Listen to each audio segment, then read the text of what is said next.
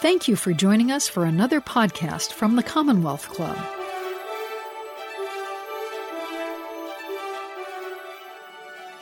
Hello, everyone. Welcome to today's virtual program at the Commonwealth Club of California. I'm Molly Solomon, housing reporter at KQED, and the co host of the podcast Sold Out Rethinking Housing in America. I'm really excited to be here moderating today's panel. Um, in 2020, a quarter of a million Californians experiencing homelessness requested help from the government. Um, those were numbers that skyrocketed from previous estimates in some Bay Area counties. And California, as we all know, has some of the highest housing and transportation costs in the nation.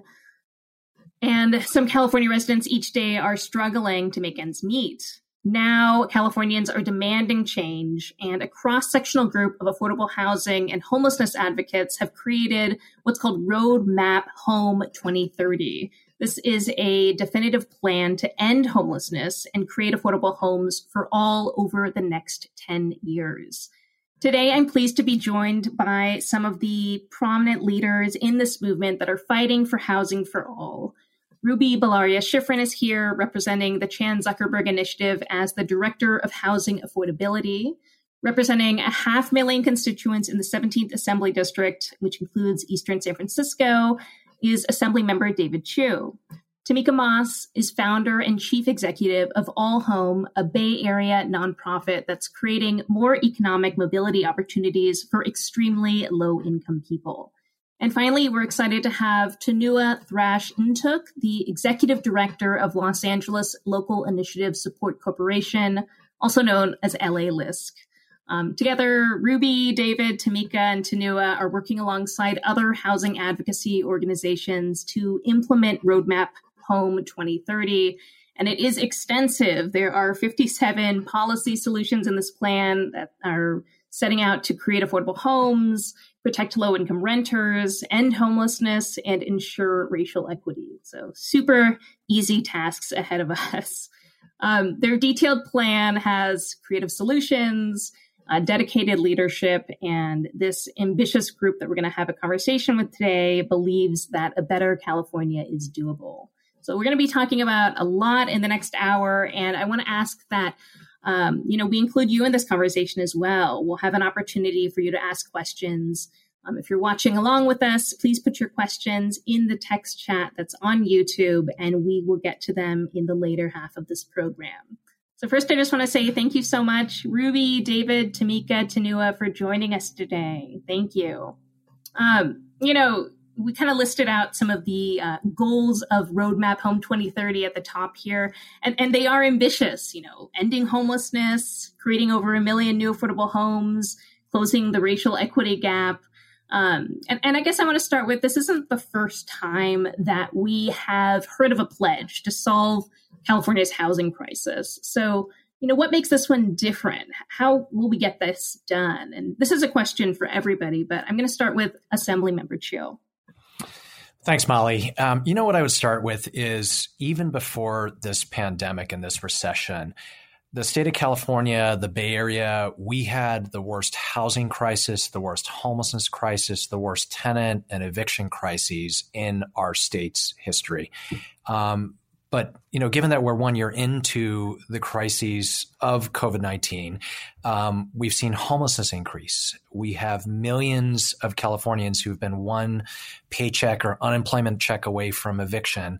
Housing production is nowhere close to where it needs to be. And while our state, we've taken real steps in recent years to address these crises, and we can talk about what we've done. If we are serious as a state to actually end the housing crisis and end the homelessness crisis, you know, as we've been talking about, we have to act boldly. Uh, you know, there's the the expression "you go big or go home," and in this instance, I think we like to say we want to go big so we can go home. We can put a roof over everyone's head. We all believe that. I don't think you could ask you could ask anyone in California do people think that we need to end homelessness and, and, and get folks housed? And everyone will say yes. And so we've all come together to say, if we're serious about it, we need to know how to get there. And that's what Roadmap 2030 is about. I think maybe we'll just go up from uh, the, the people that I can see in the Zoom here. Tamika, why don't you uh, go next year? Well, thanks, Molly. Um, it's great to be on the panel with everyone. Um, you know, I think the assembly member said it. One of the things that makes Roadmap Home unique to me is that it's a 10 year vision. You know, we're, we're not asking folks to imagine a world where homelessness is, is um, alleviated tomorrow because it's taken decades, generations to get us to the position that the state of California is in with regard to an undersupply of deeply affordable housing for everyone who needs it. Um, the lack of jobs that have allowed folks to keep pace with housing costs, competitive wages, where our low income workers can actually see a future where they can take care of their families in the state of California. And so, what excites me about this opportunity is it actually charts out very specific policies that, if invested in, if believed in at the scale that we need to do it, um, I do believe it's possible that we can end homelessness in um, the state of California, that we can um, make it a non recurring, brief um, moment in people's lives that doesn't af- affect and, and define the trajectory for their families for, for generations. And so I, I'm excited because it's taking bold action and it gives us, those of us who are working at different scales, you know, ba- all home works at the regional level we are situating our planning efforts in the roadmap so that we can have both a regional and state response to this crisis. Because from my perspective, we need to be working at all levels of government everyone in our community taking a, a, a, active role in disrupting the cycle that seems um, permanent and and I think we resist that uh, by by leading with the roadmap. Mm-hmm. Yeah, I mean, I think yes, and to everything that both Assemblymember Chiu and Tamika Moss just said. For us, I think it's really interesting because we, um, you know, the there's there's a moment issue right now, right, with the, with COVID kind of compounding the impacts. It's not creating a new problem; it's exacerbating the existing ones. And the face of homelessness, frankly, is changing, right? Like I think people are starting to understand more and more across our state that it's it's not all because of mental illness or substance abuse right it's it's low wages it's wage inequality it's it's one bad health scare turned into car accident, right? Turned into, you know, your rent just went up. And so now someone who never thought that they would be homeless or living out of their car having to deal with that reality. And I think that just shifts a little bit the public will around supporting these solutions.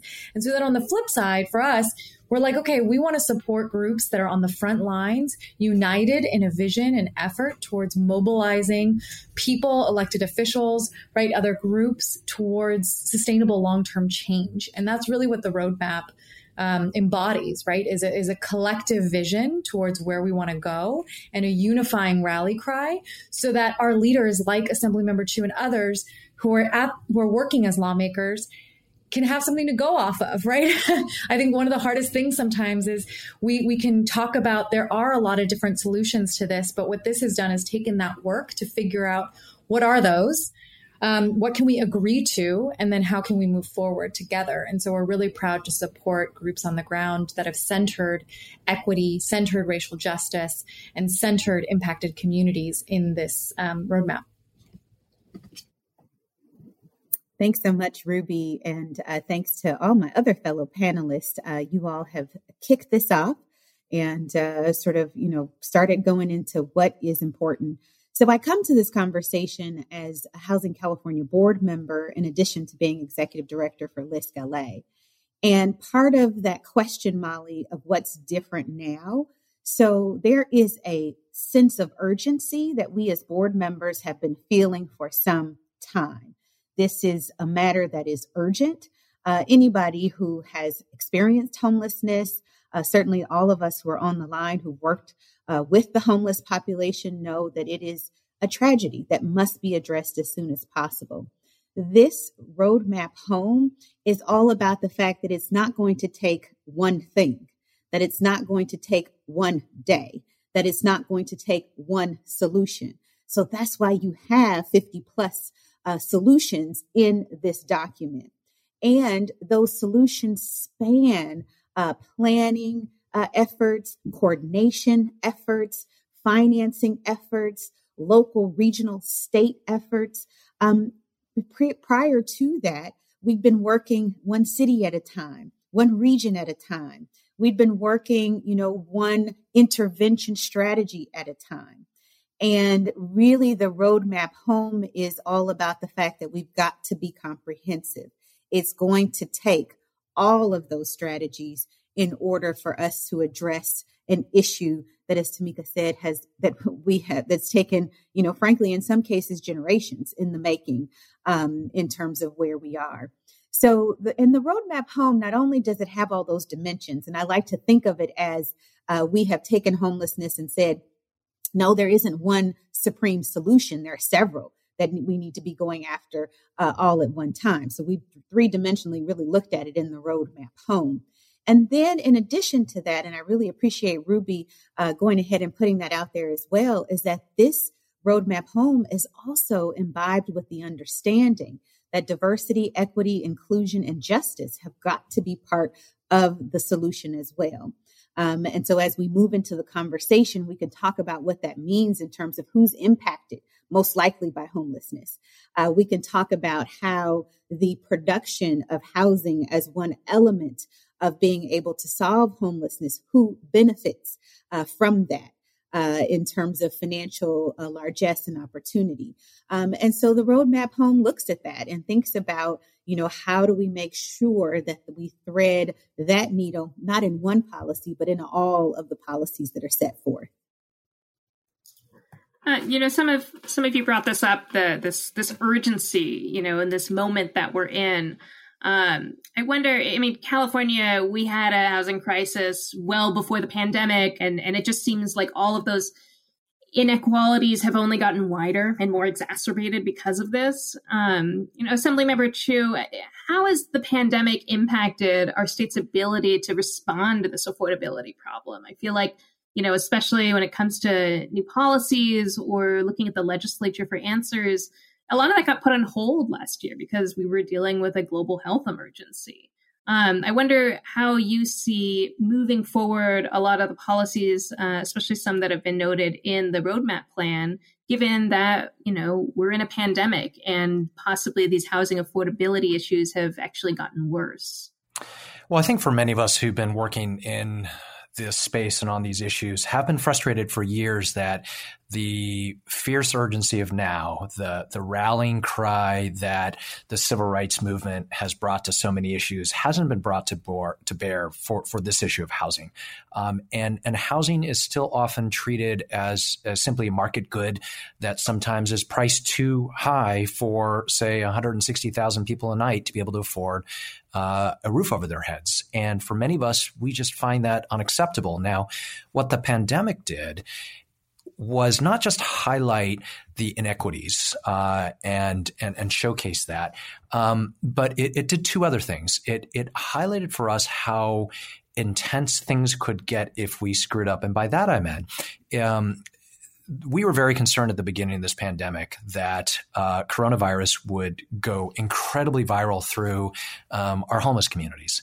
And we actually started doing some things differently um, through so called Project Roomkey and Homekey to basically take underutilized spaces like hotels and motels and start putting folks um, in those spaces. And we were able to, in very quick order, get folks inside, which not only protected them from uh, coronavirus spread and, and, and, and, got them out of the elements, but proved that we could actually house formerly homeless folks quickly. Now, now that um, was able to house, say, in the tens of thousands of folks, but we still have, again, 160,000 folks who are sleeping on our streets any night of the week. But, you know, from my perspective, this experience of the pandemic both highlighted the extreme need, but also what happens when we turn the crisis into an opportunity. And, and I think that the work around Roadmap 3, uh, uh, 2030 is, is really about saying we have to do it now for fierce urgency of now. We, we, and we have to do all of the above.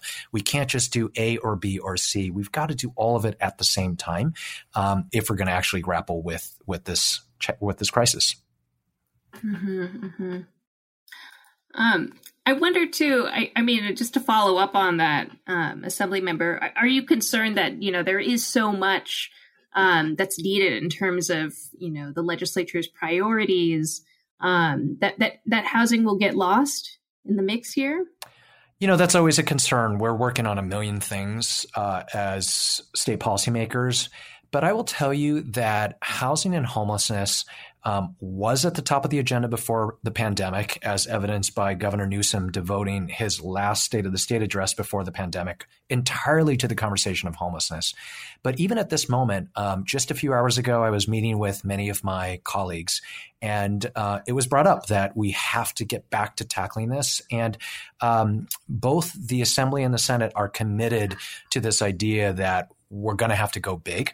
Um, and uh, we're all committed on the legislative side to the idea that, for example, a $20 billion expenditure at this moment is entirely appropriate if we're going to start to address this crisis. Um, and that's the level of scale that, that we're going to need. It's a big number. um, I want to bring Tamika, I want to bring you into this conversation. Um, you know, we we we laid out some of the the opportunities to house homeless people through Project Roomkey, which is then turned into Project Homekey um, at the state. And, and and I know that you know more recently at All Home, you've been thinking really deeply about solutions and how we can go further to significantly reduce homelessness, especially at a regional level in the Bay Area. Um, we also had you know the most recent numbers come out uh, on the point in time counts in California, and you know it's it's it's grown in the state to more than 160,000 people that are homeless, and about half of the country's unsheltered homeless population are in the Golden State. That was before the pandemic. You know, we haven't even done a more recent count, and we probably won't know those numbers until next year at least. Why do you think we're going in, in the wrong direction? Well, Molly, I think part of the challenge is that we we were, in my opinion, doing our best to maintain homelessness across the state, right? Where you had folks who had different levels of chronicity. We there there was sort of a a tolerance, frankly, for the fact that there were many of our neighbors who were calling the streets home for decades. And I and I think what what has happened is that homelessness is not just a crisis for the people experiencing it. It's a crisis for the entire community. When you see your neighbor uh, degrading on the street, having difficulty dying on the street, that's not just a empathy or human impact. That has an impact on the entire uh, viability of our community. And so I think what the pandemic has done is sort of lifted up the humanity of why poverty homelessness, lack of social safety nets, all of those structural challenges that many of us have been working on for decades are now at the front door and the, the fr- front of mind for, for folks who typically were just living their lives and, and doing the best they could. And now they're impacted. Um, and so I think, you know, Ruby said this. I think it is um, the exposure of how serious the crisis of homelessness and housing insecurity is, is not just about uh, political choices or revenue shares, or it's actually about what kind of region, what kind of state do we want to live in? Our progressive values and principles have to actually match how we live in our communities. And that, that does start with recognizing that the pandemic was a spotlight on challenges that we have not done a great job at trying to solve. And in order to solve them, we can't make one time investments. One of the things that I think is incredibly necessary is that we make an ongoing commitment to resolving these challenges. $20 billion sounds like a ton of money, and that is extraordinary. And just in the Bay Area to resolve a set to to achieve a 75% reduction in unsheltered homelessness over the next three years would cost us $6.5 billion. So when you think about scale of investment, that is an incredible number. But what we have to do is sustain our investments. We have to be sustaining the right interventions over time. We can't abandon the things that we know work. When we have people for every, when I was a practitioner, for every person I would house, three more people would become homeless during the same period of time. And so what, what you've heard from my colleagues is that we have to make simultaneous investments in interim housing, which brings people off the street we have to make simultaneous investments in permanent housing, which allows people to actually have permanent places to live and not just permanent supportive housing. Not everyone who is experiencing a homeless uh, housing crisis needs intensive services. They need deeply affordable housing. So we need permanent exits that match people's needs. And we need to simultaneously invest in prevention, Molly we have to prevent as many people from coming into our homelessness system as possible. And I think if we're able to kind of make those simultaneous investments in the solutions that work and sustain them, then we will actually see reductions over time in the number of our neighbors who are experiencing this crisis. Hmm. I think that, uh, Ruby, I want to bring you into this as well. I mean, I, I feel like we all uh, are on the same page that you know the solution to homelessness is to house people. Um, why can't we just build more housing, or why is it so difficult to do that? And um, where's that money going to come from? Yeah, great question. We we do need to build more housing. That is definitely part of the solution. But I want to be clear also that we can't build our way out of this either. Um, that there are structural inequities again rooted in racism, right? Like when you look at the state of California, since 1980, Black homeownership has declined by 20%. Nationally, Black homeownership is at about 48%, which is lower than it was pre discrimination laws in, the, in 1968. So there's something seriously wrong structurally. Not only that, but we actually de- there was a Brookings um, study that came out that talked about devaluing black neighborhoods, right? That the value of a neighborhood that is predominantly black, even if you hold everything else steady, like between that home and a white home, the black home is worth less. That's crazy, which means you're actually taking wealth away from black households. Um, the Brookings Institute, uh, by the way, estimated um, that the black neighborhoods are undervalued by an average of 48,000 amounting to 156 billion in cumulative losses. So part of the question that we ask to, um, you know, at CZI in terms of what we fund, who we fund, how we support this ecosystem is where are we building? Who are we building for? And whose input was uh, part of that process, right? We need, and the roadmap lays this out really well. We need to be building in high opportunity areas, areas that have been, you know, really mandated for single family housing that has made housing more costly to build, right? And I think that there's, in this conversation, not to get too nuanced, right? But like there's as as Tamika was saying, there's permanent supportive housing, there's capital A deed restricted affordable housing. There's just normal market rate housing that used to be more affordable to folks, right?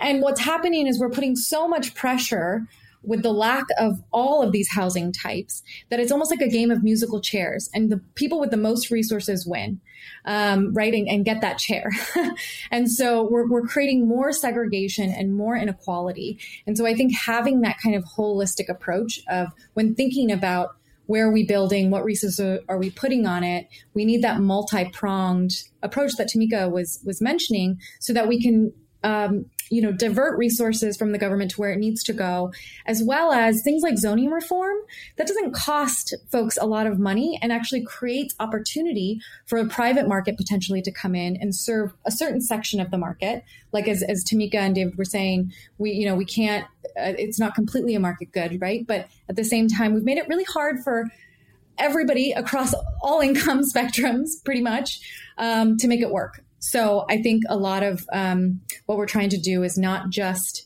the how do we build more, but how do we dismantle the systemic racism that permeates in our system today. Um, Tunua, you know, kind of jumping off of what Ruby was saying here, you know, racial equity and dismantling some of these systems. I mean, that's sort of a core part of this plan. Um, you know, knowing our housing history, there is, um, you know, a long legacy of redlining, racist policies. H- how does, you know, Roadmap Home 2030 undo a lot of that, you know, the negative effects that redlining have, has had on communities of color? And how do we begin to close these gaps? Uh, what solutions are there that can help us get there? So uh, all of my fellow panelists have a, have sort of led up to a piece of this in terms of what is possible. You started Molly with the question of, oh, there's a pandemic. We couldn't possibly have time or the money uh, to address this issue. Well, in fact, the pandemic has made us get creative.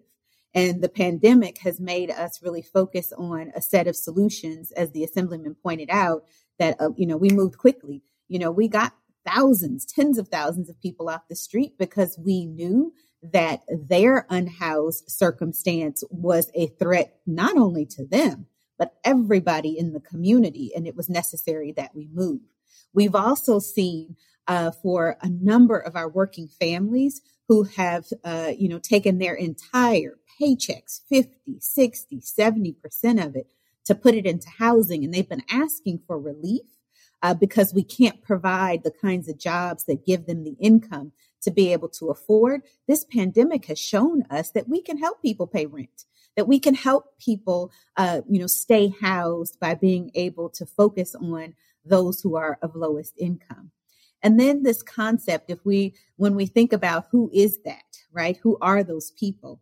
In the state of California, we know by and large, uh, Ruby gave the statistics on home ownership. The statistics are in the opposite direction when it comes to who is homeless in this state. And in, you know, certainly in LA County, uh, the largest population is Black people.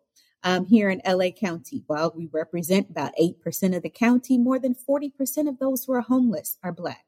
Um, these are not coincidence, right? This is structural, systematic circumstances that make it more and more difficult uh, for people to be able to access housing, sustain that, let alone get to a point where they're thriving in that housing.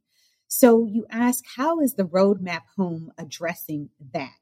Uh, part of what we have to do in the roadmap home is that we we have to build, um, and it's great that we need to build in high opportunity areas. But in order to do that, the roadmap home also says we've got to rezone in such a way that we understand that uh, there's an opportunity to share the land, right? So we have to think about air rights um, at this point. We have to think about uh, going maybe one story up uh, in neighborhoods uh, so that we can keep pace with the number of people that are here who need to be housed uh, in our communities. Um, those are elements.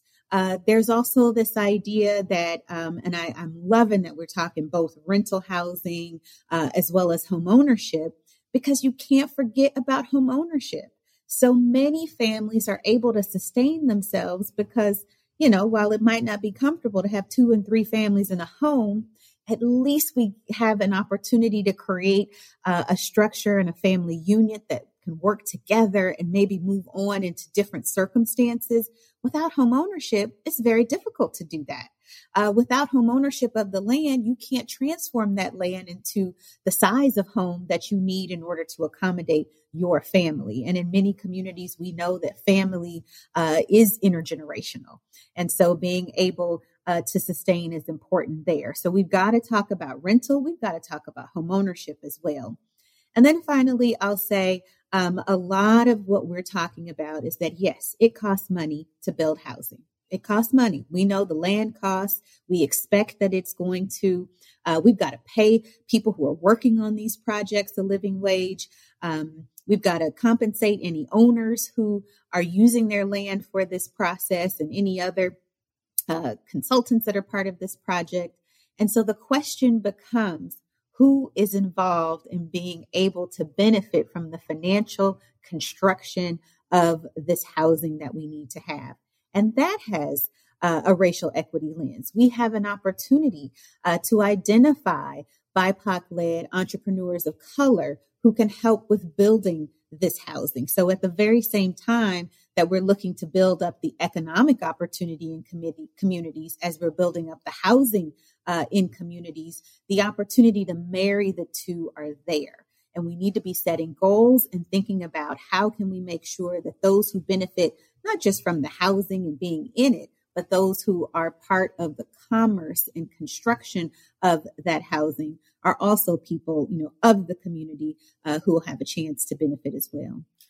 Um, Assembly member, I, I wanted to go back to something that you know was passed earlier this year um, with the goal of protecting renters, you know, amid a pandemic from being evicted. Um, you know, you and your colleagues in Sacramento had passed a moratorium that expires in couple months now. Um, I wonder what are the short and long term things that you're going to be doing to make sure that you know the 2.1 million struggling renters right now are protected from a wave of evictions so, to contextualize it to folks who may not know what we did, um, during this pandemic, because we asked folks to shelter in place, um, a lot of folks uh, lost their jobs, uh, saw no income, and were not able to pay rent.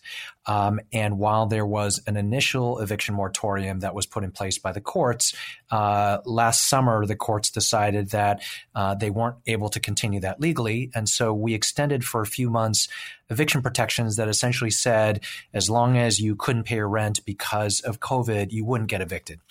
Well, those protections were slated to end at the end of January, uh, which meant that we were f- staring down a eviction cliff potentially involving millions of Californians.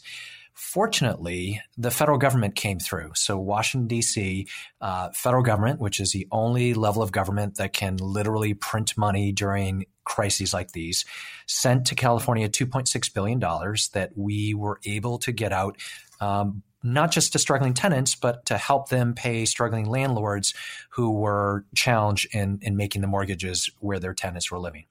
Um, this program just went into effect. And for folks who are listening who um, make less than 80% of the area median income, you are eligible. You should go visit housingiskey.com. What we're doing at this moment is we are monitoring those funds. We don't know how long the 2.6 uh, million, uh, sorry, 2.6 billion dollars will will last. Um, our hope is it will go a long way toward addressing the crisis, um, but we don't exactly know. And to your point, um, these protections and this program is are effectively going to run out at the end of June. So we are monitoring this closely because the last thing we need right now, as we're trying to come out of this pandemic and put our economy back on track is seeing hundreds of thousands of tenants evicted onto our streets. Um, so it's very likely in the next couple months we'll have to have another conversation of what more we need to do in this area. Could that conversation be an extension of the moratorium? Absolutely. If it were up to me, uh, I'd initially proposed that we extend the moratorium to the end of this year. The decision was made to extend it to the middle of June. Um, fortunately, President Biden and Vice President Harris and the Democrats in Washington have agreed to a second tranche of money that we are able to distribute in California. So we're going to figure out in the next couple months the rules and the terms under which we are able to help folks because the alternative of allowing rental debt that are not the fault of tenants to then result in a huge wave of homelessness that that clearly that's not a viable option for for California at this time. Um, I know your organization LISC is is uh, is is part of this effort. They were hired by the state to administer the you know two billion dollars you had mentioned earlier that that gets distributed through this new rent relief program that the state is coordinating. Um, I wonder how that's going. I mean, how is it that we're ensuring that the relief is getting into the hands of of families, whether it's struggling renters or landlords who need it the most, um, so that they aren't, you know, left with significant debt that could hurt further, you know, housing opportunities for them and could even maybe even have them fall into homelessness. Yeah, I want to thank Assembly members like Assembly Member Chiu for their leadership in making sure that we had a program that was up and running as quickly as possible uh, here in California to really help renters and to give uh, renters and landlords an understanding as to what kind of help they can expect and sort of what the rules of the game were going to be. Uh, you noted that LISC uh, has been uh, hired by the state or contracted with the state to help deploy the 2.6 billion. That's not quite right. Uh, we are part of a team of other uh, organizations and consultants and really, our work as LISC is rooted in our experience in being a ground game and local supported organization. So, what we're doing um, is really focusing on building up a local partner network of organizations uh, who know community, who know uh, where community is located. Uh, we are anticipating in order to get people to apply to this online only portal. Um, that there are folks in remote places. Uh, there are people who have disabilities and can't get out. Uh, there are those who don't have broadband access, and even if they do, uh, their uh, digital literacy and fluidness and ability to upload documents may be difficult. Uh, we know that uh, these organizations that we're uh, contracting with and, and have on a local level, we're asking them to make sure that they're providing information in language um, so that people who have uh, speak other languages other than English are well accounted for um, in the system. And frankly, you know, we are making sure that organizations understand that this is all about helping those eligible households, regardless of their uh, language level because literacy may be an issue. I mean, it's a intensive um, application that the federal government is asking us to verify things from households, um, and we want to make sure that we have folks who are able to um, access that application. The uh, Assemblyman has put the housingiskey.com uh, website out there we need every eligible household, uh, anyone who is holding rent debt right now. Uh, now is the time to ask for help. Um, and in addition to that, this is also a program that's focusing on future rent. So if there is an eligible household and maybe the arrears are taken care of, uh, there is an opportunity to get future rent accommodated for. And in addition to rent, we also know that some families forego paying their utilities in order to keep the uh, the you know the roof over their heads. Um, and so this program also allows for um, those households to be able to get their utilities paid, and those can actually be paid up to 100% of what those um, back uh, debt is for utilities. Um, so yeah, so the it's it's it's going. We've got about 101 uh, local partner network organizations across the state working in community. We'll probably add a few more. Um, but we want to see more applications. We want to see more households uh, coming in because we know that that rent debt is out there. All right. Housingiskey.com if you haven't signed up already. um, Ruby, you know, we have a pretty stark income gap here in the Bay Area. Um, can you explain that to us and, and, and how, you know, we've seen the success of huge companies that have come here, huge tech companies that have come here, um, how has that contributed to that widening gap, uh, especially when we're talking about high housing costs here? Yeah, absolutely. So, um, one thing for sure is that the the housing affordability crisis long predates kind of the rise of, of tech in particular in, in Silicon Valley, right? But and, and is more so in a lot of ways attributed to the decades of systemic inequalities that disproportionately impact uh, low and middle income Californians. That said, the rapid growth of these companies, the wage inequality, and the influx of people that the region hasn't been able to accommodate for has really worsened these underlying issues within our housing system. Um, and it's created a couple, you know, dynamics. One is soaring rent and, and high housing prices um, that are just out of reach for many residents. Second is greater displacement as a result of that, right? Particularly low income folks and people of color. And kind of when I was talking about the, the game of musical chairs, I feel like for me that um, you know, is that visual. And then also uh, the third is greater inequality because the folks who have the folks who can stay and the folks who also are able to move to areas of high opportunity and kind of resource rich areas see better economic outcomes not only for themselves but for their children. Uh, Raj Chetty has done a lot of work on this, right, in terms of economic mobility and how place matters.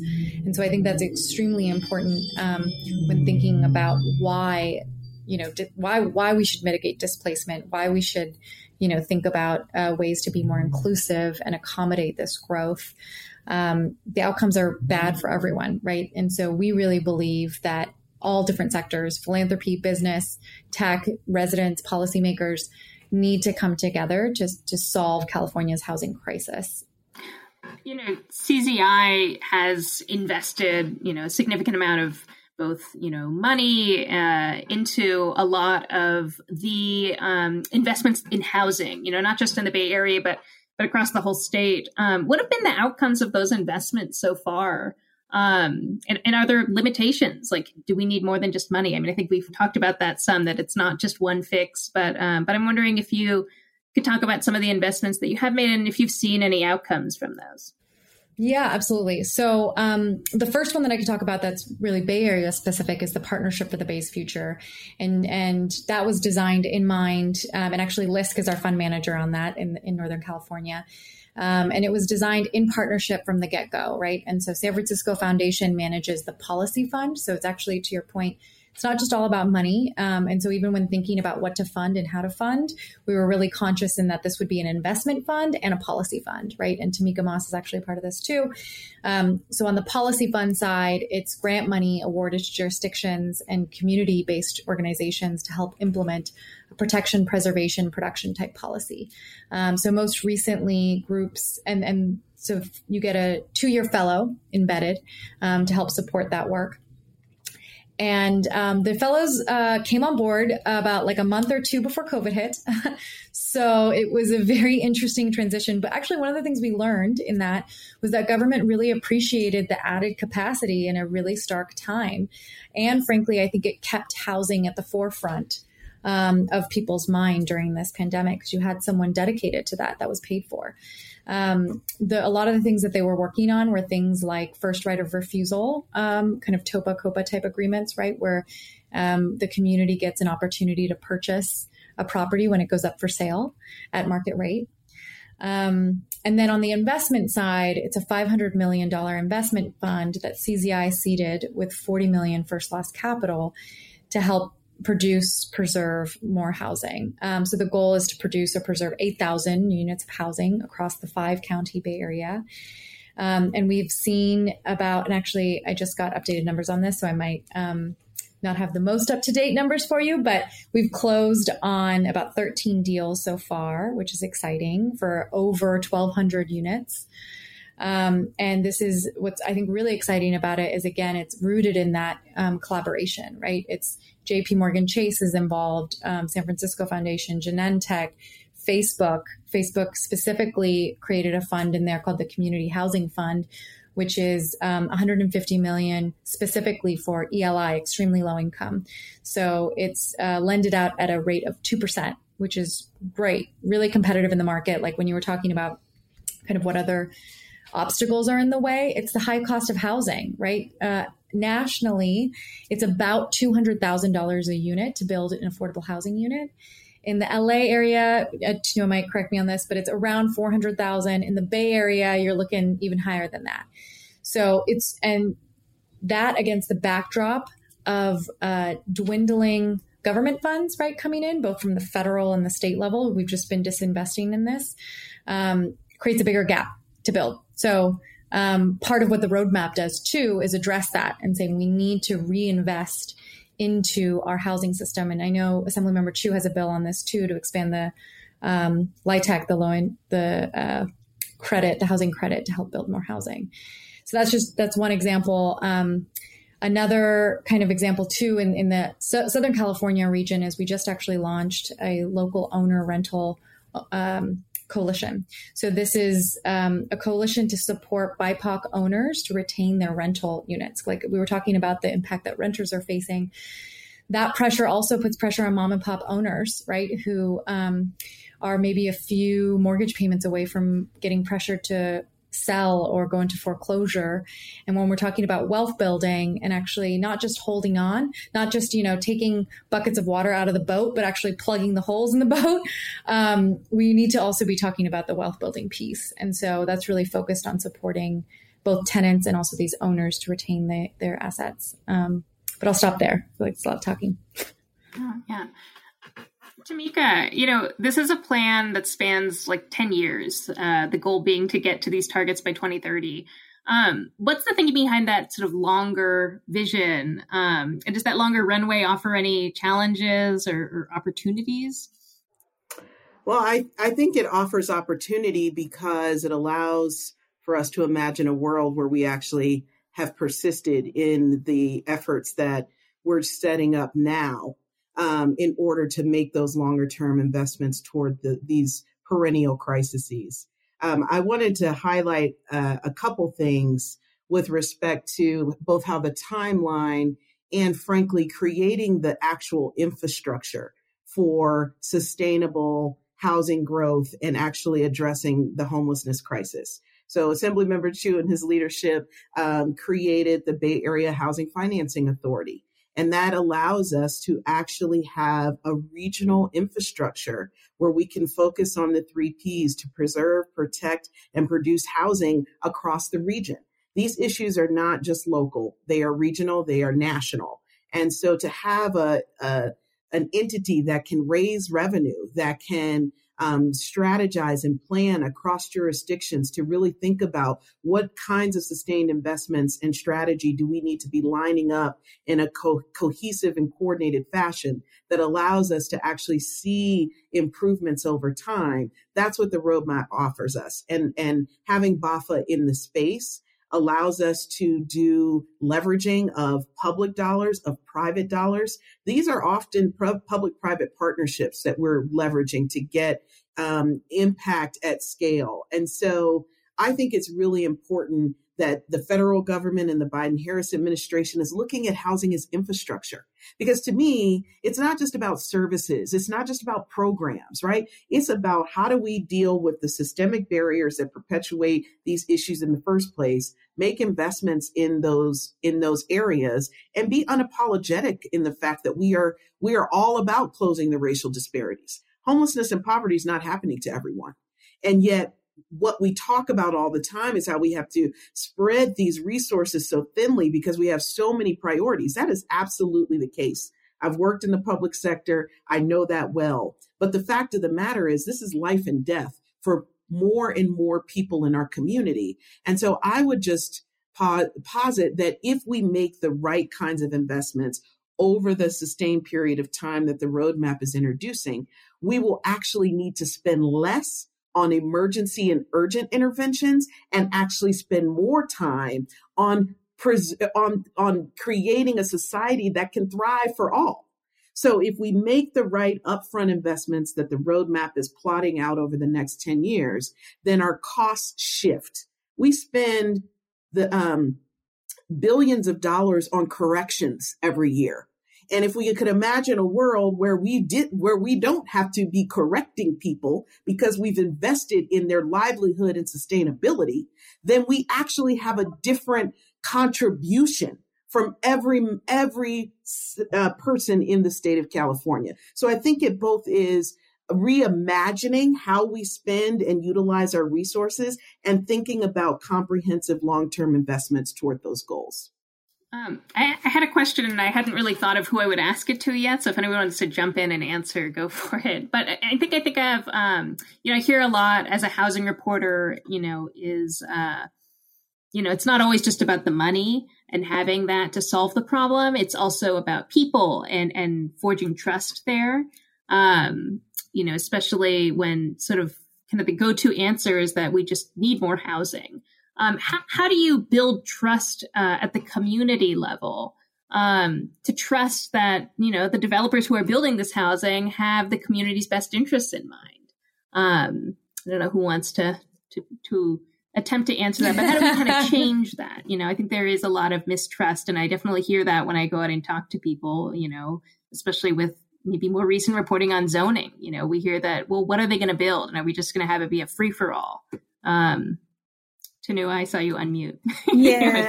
I think one of the values as well in having a roadmap home is that as I've presented presented it in different settings, I say to communities, and where do you see your community fitting in here? And where, what part of this plan do you think your community could take on? Um, so that we could achieve what we're, I mean, Tamika, I was like, yes, I love that society. Let's go for it, you know. Um, and so the there is an opportunity for community to be able to do to have some uh, uh, you know self um, planning and so you know but but the but communities have to move. So that's the second piece of what i want to talk about. One i ask communities find yourself in this plan. Uh, not that your community has to do everything. There's a lot of things in here.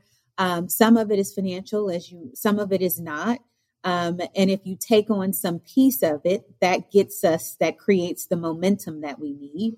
And then the second is that uh, communities have to move, right? So there we, we can't be paralyzed by this idea that I don't know, you know, what they're going to do or they have ill intentions. The intention here as a community, the big goal here is that we want everyone. We want to end homelessness. I don't want my five year old son to know what that word means. I want it to be obsolete. Right. And so that's what we're aiming for. And if that's what we're aiming for, eradicating the term, making it no longer necessary in any dictionary that we know, that means that every community has to move. And wallowing in distrust, it's um, you know take the roadmap figure out what sections you know your community can work on take that piece and then uh, when developer shows up uh, you, you'll already say, hey, you know, we're expecting 50% of this to be affordable. We're expecting, you know, that you're going to have diverse entrepreneurs working on this uh, particular project. Um, and so that it's no longer waiting to react, it's no longer wallowing in that distrust it is uh, taking responsibility for uh, what can be done at the local level in your community. And hopefully, the roadmap home gives you some great ideas. Well, I think we are at time to move to audience questions. And I've seen a bunch of them starting to stream in here. So I'm going to go ahead and just just read some of them out. Um, we've got a question that's come in about uh, Is there any talk of major reform of CEQA, California Environmental Quality Act. Um, it appears to be highly misused at times. Um, maybe Assemblymember Chiu, did you want to? Sure. So every year there are always um, quite a few bills in the CEQA space, and I do think there needs to be a conversation of what we can do to improve on it. I think there's a lot of consensus that I share uh, that CEQA has been a really important law to protecting our environment and ensuring that we are are planning and developing in the right way. Um, but it has been misused, um, and there are folks who uh, have chosen to file appeals against neighbors. Uh, uh, out of spite uh, for reasons that are not really legitimate. The problem is um, there are stakeholders uh, who feel very strongly that um, CEQA needs to be protected, and they have other solutions on how to address homelessness. And as I often say, um, you know, it's easy in the political process to kill uh, and stall reform, it's harder to get things done. And what I see in the housing policy space and the housing political space is every stakeholder brings their pet uh, policy issue. So there are some who want to figure out how to uh, reform CEQA. There are others that want to figure out how to get a lot more money into affordable housing. There are others who want to streamline housing development and others who want to protect tenants. And what often happens is um, each interest has their pet idea. They don't like other ideas, and so everything dies uh, politically. And what I'm always pushing is to see if we can do all of the above, to just move forward on a number of ideas that collectively will move the needle.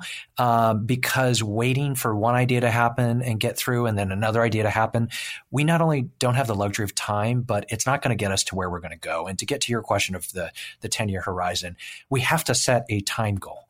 Um, if it were up to me, it would be faster, but I think it's hard to imagine realistically, for example, ending homelessness in five years.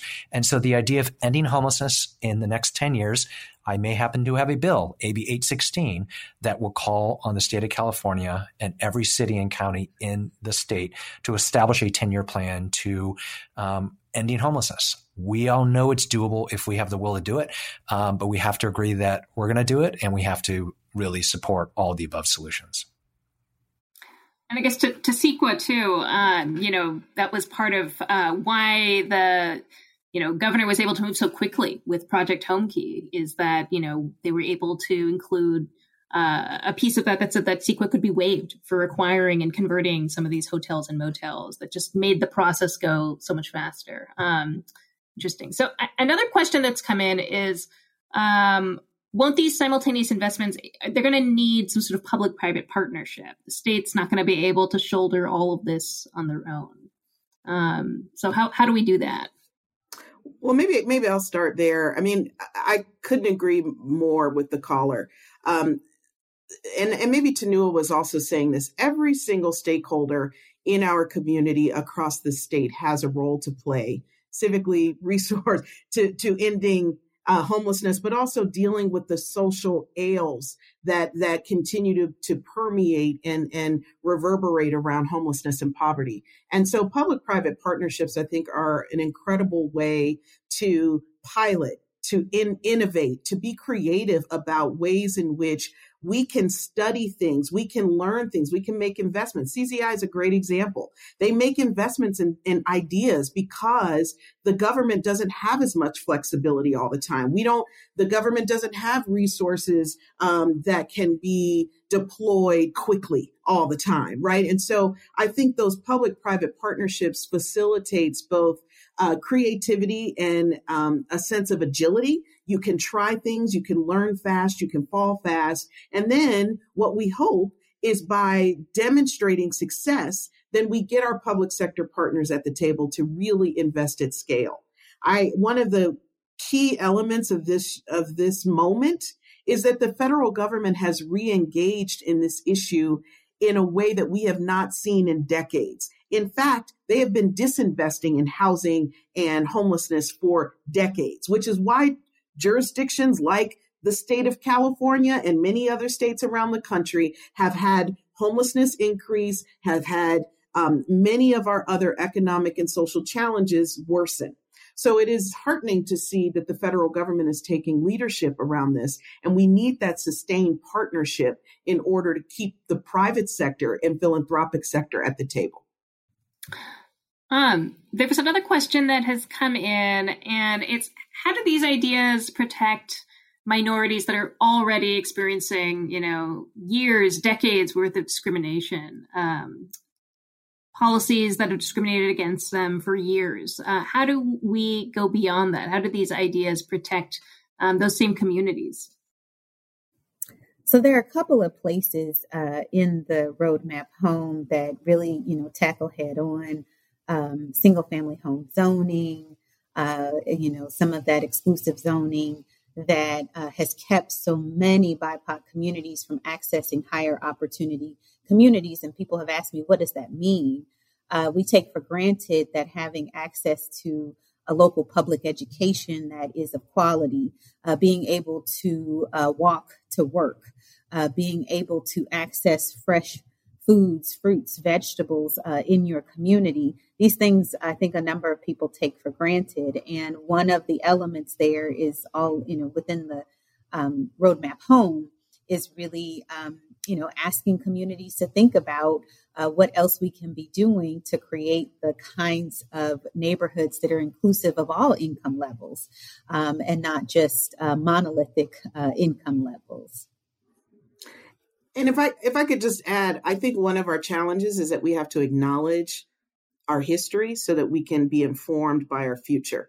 If we aren't acknowledging that in fact what undergirds many of these challenges is structural racism that actually ver- reverberates around these issues today in 2021, we have to get a baseline understanding that that's actually in fact what we're working with so that we can target it in order to see different outcomes.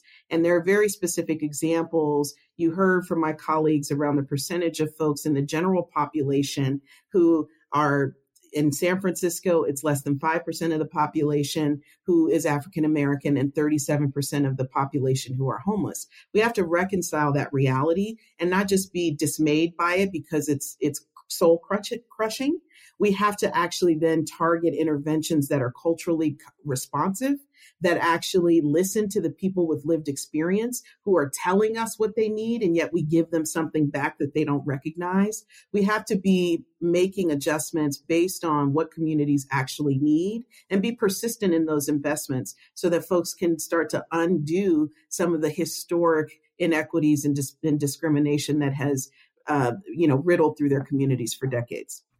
Uh, I want to just hop in for a second on on this question and say that um, it is important for us to know where we came from and know our history. And for this crowd, if you are not familiar with the book "The Color of Law" by Richard Rothstein, that literally lays out the decades of racism and discrimination and what that impact has been. Um, it, folks should know it. And, and there are very specific policies in Roadmap Home 2030 that are trying to reverse that. So, for example, we know, let's take the Bay Area. There are communities that are not particularly diverse from a racial standpoint or from an income standpoint. We need to build affordable housing in those high opportunity areas, close to the good jobs, close to the good schools, close to transit. Um, we know that in the Bay Area, um, we've had a a, a structural supermajority voter threshold to approve funding for affordable housing, which is a two thirds threshold. And generally, what that means is wealthy, rich uh, communities um, typically vote against resources that could help build affordable housing to help everybody else. And so there's a specific proposal to reduce that legislative threshold from two thirds down to 55%. And then related to that, even baked in the state constitution, Article 34, um, that stemmed out of racism that has made it difficult to build affordable housing. We need to get rid of that. All of these things take political will, but if we understand where we came from and there's a commitment to addressing the equity issues of 2021, this is what this is the hope. Right. And can I just add to I'm going to just keep going. Um, just that, you know, I think sometimes people are hearing this message and you're hearing more about, you know, ending single family zoning. And it's this rallying cry, I think, for folks across the political spectrum within housing. And then some folks are like, but I just want my single family home. I'm not racist. Like, you know, I just, I just want my house. And why, why, why do I have to accept this duplex or something nearby? And I think to that, I mean, this gets back to the how do you work with communities? You know, since this past year, right, since George Floyd's death in particular, we've had this year of racial justice reckoning and what that means and people being more introspective and asking themselves these questions. And I think this is this is the, this is the work people have to do. We talk about everyone in like this is also the work that residents need to do, homeowners need to do in terms of why am I not okay with that? Why just like keep asking yourself why to really underpin that. And i mean i would challenge folks to do that because i think that it's when you actually think about the outcomes of what we're looking for people really care about living in inclusive diverse communities. They care about have making sure that everybody has a safe affordable accessible place to live. And so focusing on those outcomes sometimes is easier than worrying about you know why am i holding on to single family zoning so hard? Like you know, shouldn't everybody get these same benefits and access? Why I, I shouldn't have gotten lucky. Um, right? Like I'm from the Bay Area. My I'm first generation in, in Indian American. And my parents, when they came here, they came here because my aunt had a place in Daly City and they had three families in there until they could, you know, going back to, to know what you were saying, until they could get a job and make enough money to, you know, have their own place. And it feels like luck. And that's just not okay. Um, I wish we could just keep talking for like the next hour, but but we have reached the point where we've got one last question. So so here's um the final question that came in from someone, and it's it's a question that uh, is for all of you. Um, obviously, there's no magic wand to fix this problem, but if there was one policy fix that you could implement tomorrow to help, what would it be? For me, it's not a policy fix it is um, an opportunity to uh, change hearts and minds so that there is a focus on the fact that uh, those who are hurting, those who are in poverty, those who are unhoused, everybody has got to be doing everything they possibly can to solve and to work on those issues. So for me, it is not a policy matter because I think that that will come. I want to keep focusing on the hearts and minds that we need to win um, on whatever that path is that people see, but the path to being able to have the kind of society that all of my colleagues have just described, where everyone is housed and has an opportunity to thrive in that place. Assembly member, do you want to go next? the one superpower housing fix. I think building on what Tunua said, uh, what I would do is it's more of an action. I would take all of the stakeholders who are typically at war on how to accomplish these goals, and I would put them in a room and I would lock the door and I would tell them, um, let's just take a moment to all agree that we have to figure out how homelessness is going to end in the Bay Area by 2030 and let everyone pause on that. And once we've done that, I will then say the room is locked until we figure out what we're going to do to commit to doing that. And I have a feeling that most of the ideas are embodied in this Roadmap Home 2030 document. And um, and then when they all figure it out, we'll let them out and we'll all go do our work and get it done. And hopefully in 10 years, we'll have a panel where we talked about that moment in 2021 during the pandemic when we all agreed to do this. That That's a twist on Project Roomkey. it's like the world's hardest escape room. Yeah. Tamika, what's your what's your um, superpower housing policy fix? Yeah, I, I building off of Tunua and and the assembly members' comments, I I do think the the first step is a mental model shift that we can solve it. Um, because if we if we are not if we don't believe it is possible, it will not materialize. No matter how great the strategy, no matter how much money we put at it, if we don't believe if the ultimate goal is to ensure that everyone has a home, then we don't get there. So my superpower would be that in the next 10 years, we have unleashed everything what what Malcolm X said uh, by all means necessary to bring 160,000 people indoors and housed in 10 years is a doable goal and that is what I would be facilitating my superpower to to to, to deliver.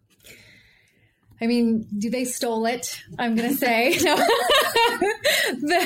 but I agree. I mean, it's the hearts and minds, right? Because that that is the foundation for any kind of real success. And I think uh, Assemblymember Chiu also on the collaboration piece. It's like if if you win hearts and minds, and if you get people to collaborate, because we are stronger together, right? And and we all actually do want similar things. And so let's stop getting in our own way.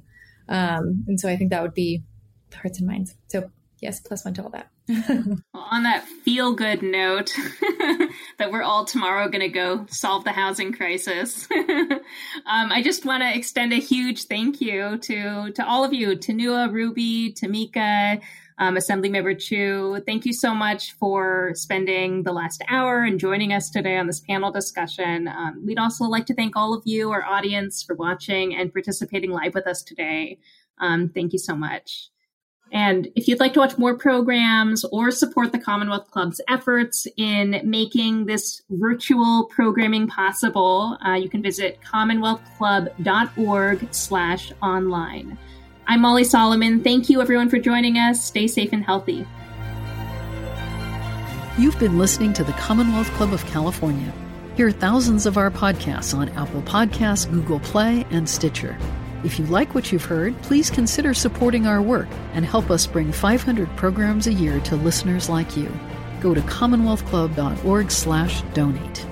Think your way around the world with our travel programs to exciting domestic and international destinations. And when you're in the Bay Area, please join us live at our events. Thank you for listening and for your support.